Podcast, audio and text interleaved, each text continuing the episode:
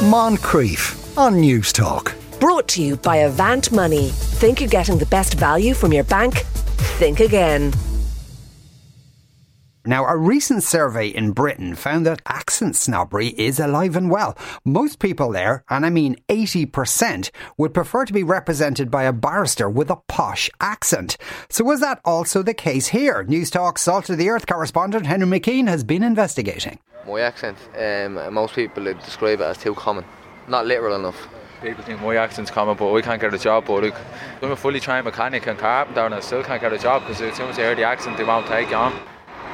So we're here at Heuston Station chatting to Corkonians jumping on the uh, train to Cork. Tell me about your Cork accent. Are you proud of your Cork accent? I know, I'm proud to talk, you know. So that's a, a Cork accent. He doesn't have time to talk. Well, of course, I love it. and whereabouts in Cork are you from? Cork, Dunlock. Dunlock. You're a Mayo man. Are you judged by your Mayo accent? Well, we, I used to have a bit, but we were judged when we moved to Meath first.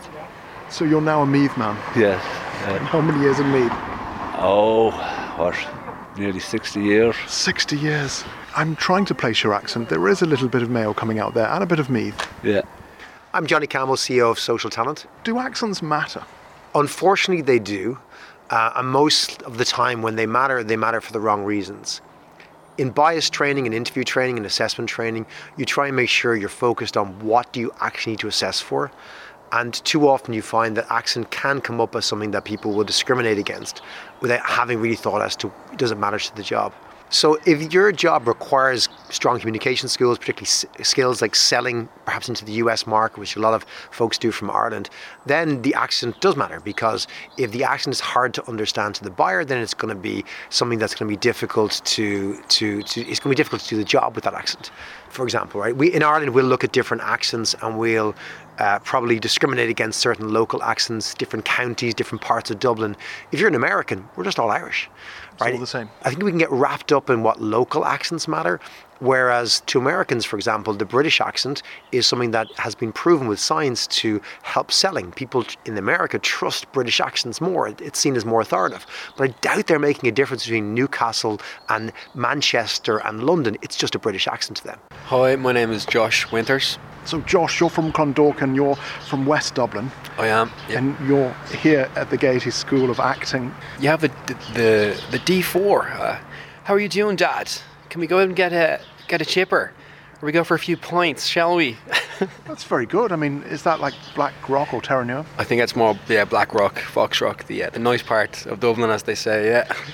Being originally from Clondalkin, do you think there's snobbery around accents? And can you understand this survey that says that lawyers, uh, people want a lawyer, they want a solicitor, they want a barrister who has received pronunciation, uh, they don't want a regional accent? It comes from the uh, the more educated people you would think would sound a bit more a bit more smart, a little bit more. Um, is it a trusting thing that you want to have a, a lawyer that sounds posh, or is it just snobbery? I think it's a it's a little bit of snobbery. Um, I think you're from where you're from. You should represent where you're from and be proud of that. Um, if that holds you back in certain areas, I don't think it's on you. It's about staying true to yourself. And can you do a Clondalkin accent for me? All right, lads. What's the story? Uh, I'm going over here. What? What you mean? Over there? All right. My name is Linda. I'm from Longford. And Linda, you've got a, a real sort of, you could say, broad accent. That there's nothing too there, Longford there. Yeah, it's very neutral but and I guess Longford is kind of neutral, but it's kind of flat. It's like a flat accent, and it's not really. There's nothing really defines it, sort of thing. So, give me a, a strong stereotypical Longford voice. I don't know. I've heard when I say the word no that my accent seems to come out a bit there, with my ehs and my ums and my my vowels, I suppose. I try and hide my accent. I don't like when it comes out just because I don't know. I have a weird relationship with it. Not that I'm ashamed of where I come from, I'm not, but it's just you do get people judging you. Really? On yeah, I find people do judge you, and it's not necessarily a bad thing or or a good thing. Like it's just I like to be as neutral as possible. Hi, my name's Rebecca Lynch. I'm from Inishowen Peninsula, County Donegal. So you've got a, a Donegal accent that's, uh, you know, a little bit Derry, a little bit of Derry there. Slight, yeah. I'm about 20 minutes from Derry City, so I kind of grew up half and half in a way. so you don't have that wee Daniel voice? No, wee cup of tea? No, don't have that. do we judge each other where we're from by our accents? And are people trying to bury their, their regional accents to, to get a job, to, to perhaps become a successful barrister or solicitor? Yeah, I'd imagine so. I think it is. It's probably linked to education, yeah, especially in the UK. You know, you kind of associate it with Oxford, Cambridge, you know. Not that someone from Yorkshire or Donegal couldn't go to Oxford or Cambridge, but you do associate it more with higher class of people, I suppose. So you are, you know, training to be an actor. Can you give us a received pronunciation? Can you give us a, a posh accent?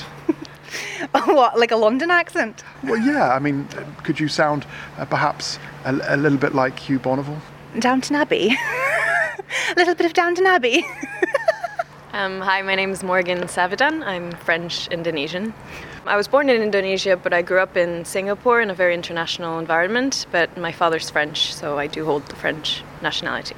It was always hard to um, figure out my own accent. I was always influenced by the people around me, uh, especially in an international school surrounded by American people, English people, French people, etc.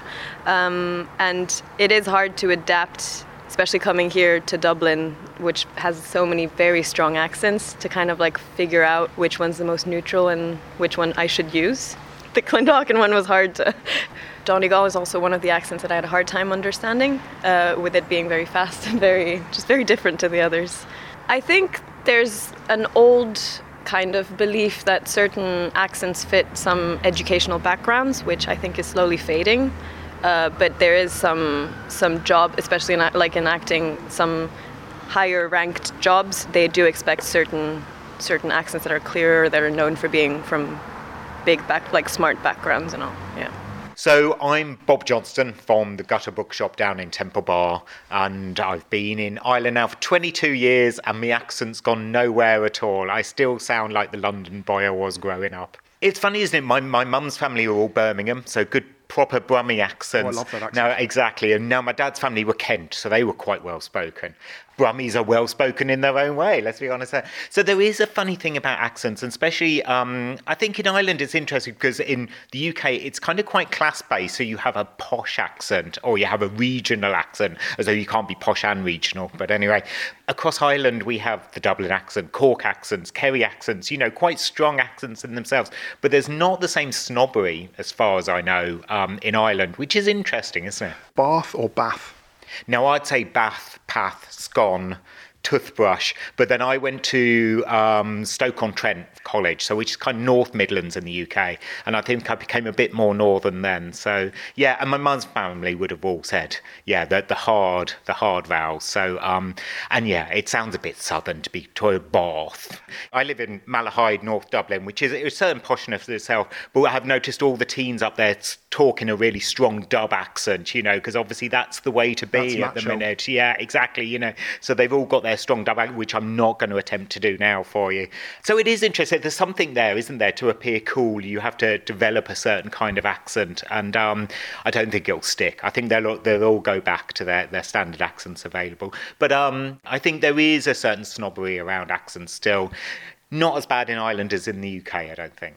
Does it, you know, surprise you that people want a barrister that sounds posh in the UK? Here, not so much. They want someone who sounds posh representing them if they s- steal a loaf of bread. it's not surprising, right? There's a lot of bias out there. You know, you want somebody who speaks with a certain accent, a clarity of accent. Like, do people in Dublin want someone with a thick Cork or Kerry accent speaking on the news or, you know, d- delivering really important content?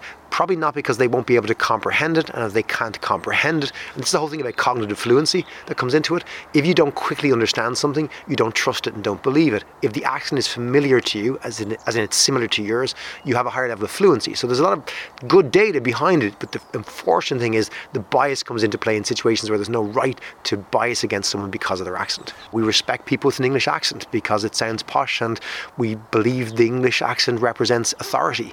Is that right or wrong? It just is what it is. Um, we perhaps look down on somebody who doesn't have quite the same pronunciation as we do, and we think that makes them less educated, less smart. It does play into our biases. It shouldn't, um, but it's about how do you manage around it and recognize it because it is unfortunately more natural than we want it to be. You're a barrister, you're an established barrister. Does accents, do they matter? Do they make any difference when you stand up in front of the judge? Yes, I think they do. I think using your own accent adds to your perceived integrity. If, if something's feigned or, or put on, it I think it impacts the credibility.